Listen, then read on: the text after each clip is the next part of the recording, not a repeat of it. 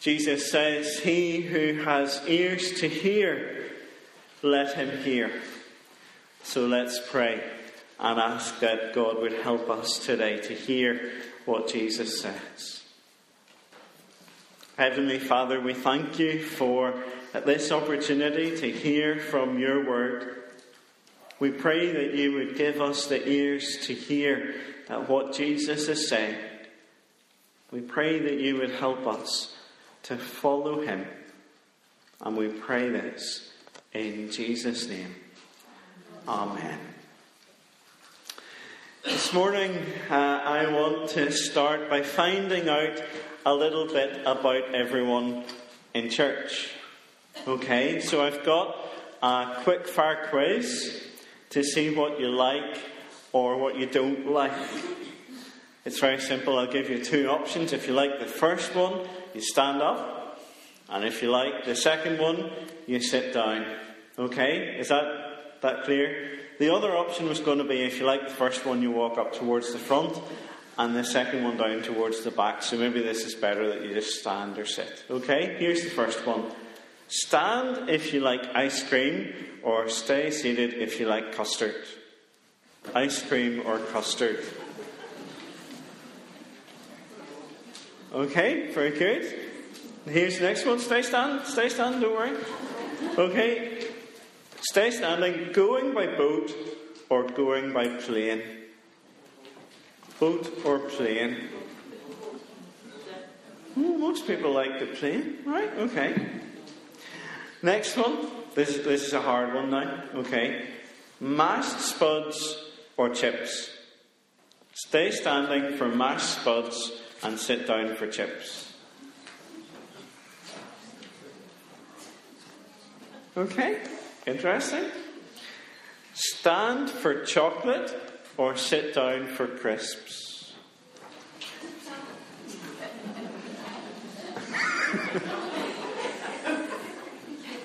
Stand for Cadbury's, like Dairy Milk, or sit down for Galaxy?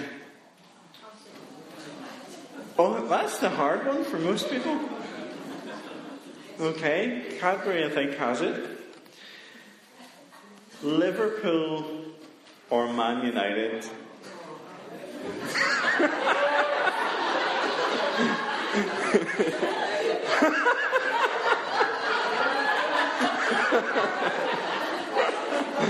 and you can take a seat.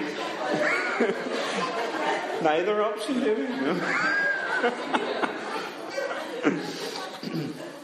I think we all know each other a little bit better now after that. Some of the questions, they might have been very easy to decide. There was no, um, no problem uh, deciding at all. Other than might have been a wee bit more difficult, wasn't it? Some of them were hard maybe to decide which you liked, uh, which you would put in first place. Today in our Bible reading, that's what Jesus wants us to do as well. To put something or someone in first place in our life. I don't know about you, but whenever uh, we had the passage read, I wonder were you a little bit shocked? A little bit, did Jesus really say that? Because Jesus says something that's really hard to understand. Look at verse 26, uh, if you turn back at a page in the service sheet. Uh, verse 26. And Jesus says this If anyone comes to me and does not hate his father and mother, his wife and children, his brothers and sisters, yes, even his own life, he cannot be my disciple. Really?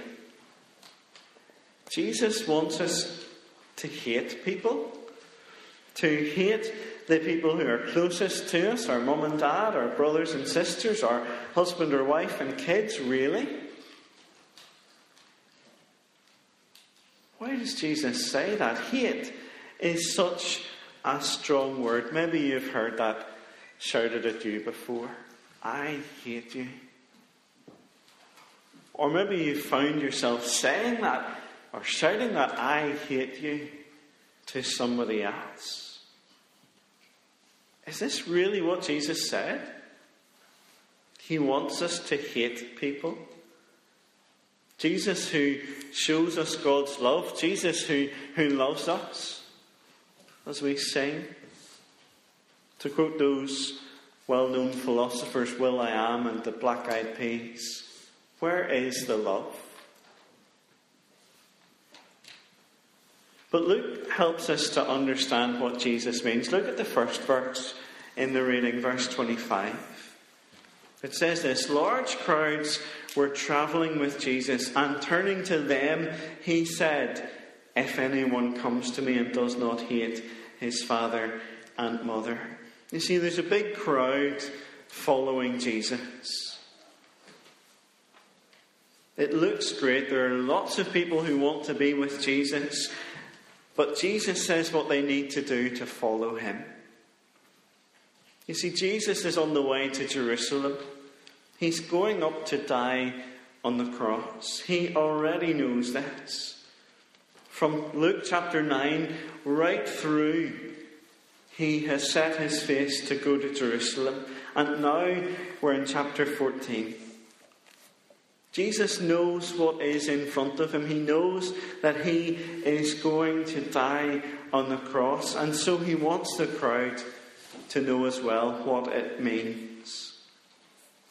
He doesn't want to have thousands of half interested people going along for the crack. He wants followers, disciples, people who are committed 100%. So think back to the quiz that we did at the start. You had two options and you had to pick which one you liked the best. Maybe sometimes in some of the questions you liked both of them. But you had to make a choice. You had to decide which one was your favourite. And the Jews had a way of speaking that to make a choice you loved one and you hated the other. It doesn't mean that you actually hate it, it just means that it's not number one. It's a way of showing that Jesus is number one. He's not saying to hate people, especially your family. He's saying, put me at number one. Be committed to following me, and everything else comes after. So put Jesus number one. But he says this isn't always easy because following Jesus never is. Because Jesus then goes on to say what else you have to do as you follow him. Verse 27. Anyone who does not carry his cross and follow me cannot be my disciple. Now, Jesus isn't saying that we should get two bits of wood and hammer them with nails together and then go around carrying that everywhere we go. It'd be a bit awkward tomorrow to carry your school bag and to carry a big wooden cross, wouldn't it? It wouldn't make it very easy to go around. But what Jesus is saying is he wants us to follow him, to give up our own wants, to do what he wants us to do. You see, think of that big crowd of people who are following Jesus. They're, they're half interested. They just follow because they want to see a miracle. They want to see Jesus do some kind of magic trick. And he says that they need to count the cost, to weigh it up, to make a careful decision before they commit. Are they really ready to follow him? with all that it means? Are we ready to follow Jesus and to keep on following him? Jesus gives us two pictures of what it means to follow. But for a moment, think about counting the cost. Imagine that there's a toy or a computer game or something that you really want to buy, right? Maybe you got did anyone get a computer at Christmas or anything like that? Or yeah, So, what was it? PS4. Okay, so imagine, I don't know, FIFA 16, is that a game? Have you got that game? You have that game. Okay, some other game, right? And you know that it costs, what, 40 quid, right? So you look in your wallet and you go, Have I got enough money to buy this? And you only have £10. What do you do? you go to your mum if you don't have the money, but you don't actually have the money, so you can't buy that game until you get enough pocket money or or do the chores or whatever you have to do to earn money. Or else ask your mum. Or your dad. Yeah, ask someone. You need to count the cost to see if you can actually go into the shop and buy it. Because if you go into the shop and you lift it and you say, I want this game, and the shop assistant says that's £40, and you say, There's my £10, what are they going to do? They're going to look at you and go, Wise up. Maybe, the, maybe they would give you a discount. But 75% on a brand new game, I doubt it somehow. But you could try it and have your mum beside you just in case it doesn't work. Jesus tells us two stories, two pictures of um, what it means to follow him, what it means to count the cost and make that decision. And the first one is a man building a tower. Now, I'm going to build a tower right now.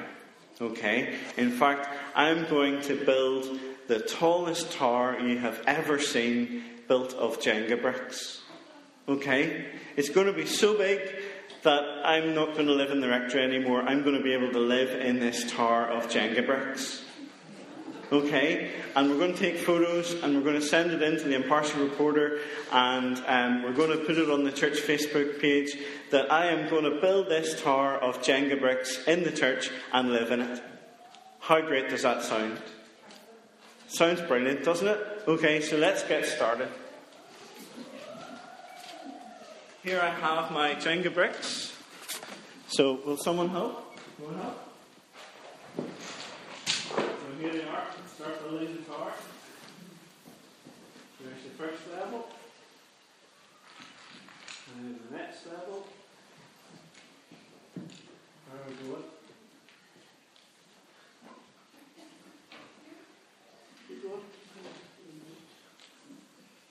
Keep going. And that way we go. Yeah. Keep going. Brilliant. Is going to be really warm for the winter. So it is. Brilliant. Keep going.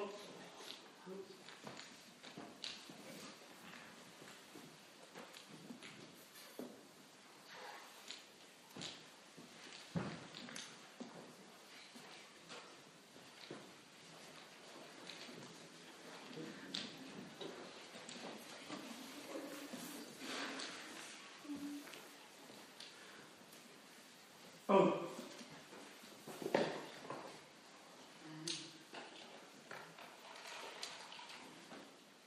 Roman bricks. You take a seat again. And can you see that? See my great tower that I'm going to live in? Um, now imagine that the photo was already in the impartial and it was already on Facebook, and then people came to see my wonderful tower. What would they do? They would laugh at me. They would. They say, He is silly. He is very silly to think that he was going to be able to build a big tower of Jenga bricks and live in it. You see, I didn't count the cost. I didn't say, I only have about, what, 50 bricks. This isn't going to be enough to build a tower. I can't afford it. I can't do it. And Jesus tells us a story of a man who wanted to build a tower. And he says you first have to count the cost. You have to see have you got the money to be able to do it before you do it. Because otherwise, people will ridicule you, people will laugh at you. That you started and then you had to stop. And Jesus says that's like following him. To be sure that when you start to follow him, that you can follow it through. That you can do it. That you'll be able to keep going. Otherwise, it'll be like that tower that was started and then everyone laughs at him and goes, Look at him. He can't, uh, couldn't finish it. And Jesus tells us another story. It's about a king. Have we got a king? Anyone like to be a king for a day? No one wants to be a king? Anyone want to be a king? Mark, you be a king. Sorry, this one. And you can be our second king, so you come up and stand here. Okay? And Jesus tells a story about this king. Okay, Mark. This is going to get confusing. Mark Beacom decides that he is um, going to go to war. Okay, you ready to fight? Yep. And you have 10,000 men with you. Now, we don't have 10,000 today, but we'll get 10. Okay, so 10 soldiers. So 2, 4, 5, 6, 7, 8, and 2 Beacom. Stand up. Stand up and turn this way. Okay? I think you know what's coming. So Mark Beacom, with his army of 10,000, okay, each of you are a thousand, fearsome warriors. And over the hill comes Mark away. And how many does Mark have? Can you see in verse 31? 20,000.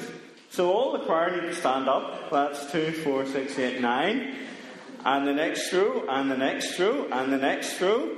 And how many have we now? 9, 10, 12, 14, 16, 18, yep, 20. Brilliant.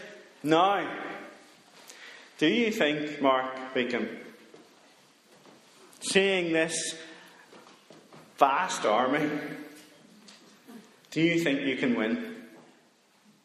Yes. you soldiers think you do. I think you're mad. You realise that you're not going to be able to win against all these people. So you're not? No. So what do you do? You ask for peace. You come and shake his hand and say, I'm sorry for ever annoying you. and everyone gets to sit down, and we don't have to fight any battles today. Thank you.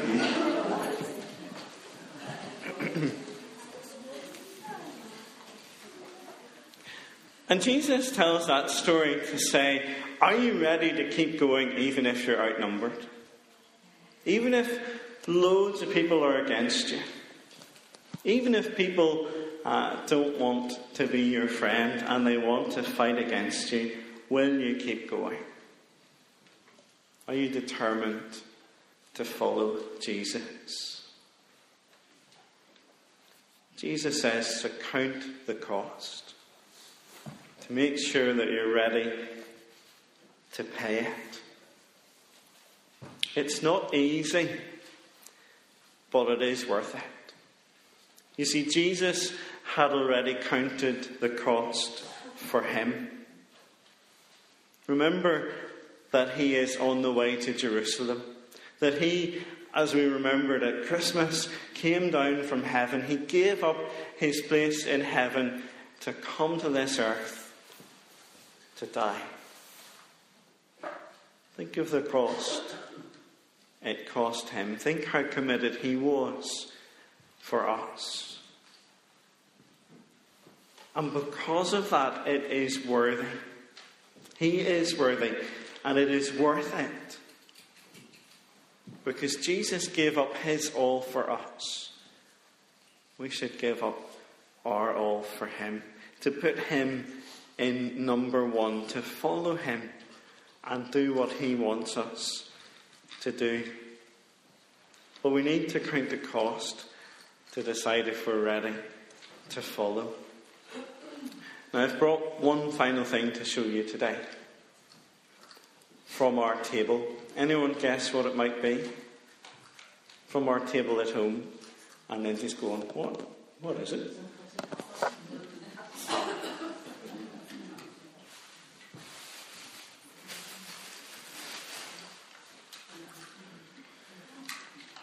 What's that? Salt. And what do you do with it? How, how does it work? Yeah, so I put my hand here, and anyone do it, Jimmy? No. Just twist that top bit. Hard. Brilliant. Thank you. Yeah. So what's that?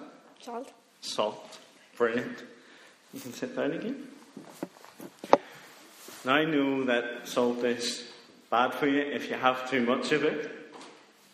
But sometimes you need a wee bit of salt to add flavour to your spuds. So you do. But it's only good if it's actually salt. See, if this was just wee tiny stones painted white, it wouldn't be very nice, sure it wouldn't. It would be horrible to eat crushed up stones in your dinner. I'd have to throw it away. I wouldn't be able to eat my dinner either. And Jesus calls his disciples, you and me, he calls us salt, the salt of the earth, because we're to add flavour. But if we turn back, if we realize that the cost is too much, if we stop following him, then the salt just becomes stones. It loses its saltiness.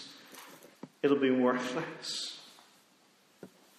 Jesus wants us to be salty, to follow him, to put him number one. And it is worth it. Even though it's hard, it's worth it because He is worth it. He counted the cost. He came to save us by giving up all for us. And He calls us to count the cost and follow Him. Let's pray.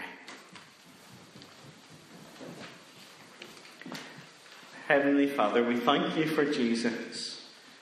We thank you for all that He did for us in coming to this earth and giving up his life in order to save us. Help us as we hear his call to follow him. Help us, Lord, to count the cost and to joyfully follow him. And we pray this in Jesus' name. Amen.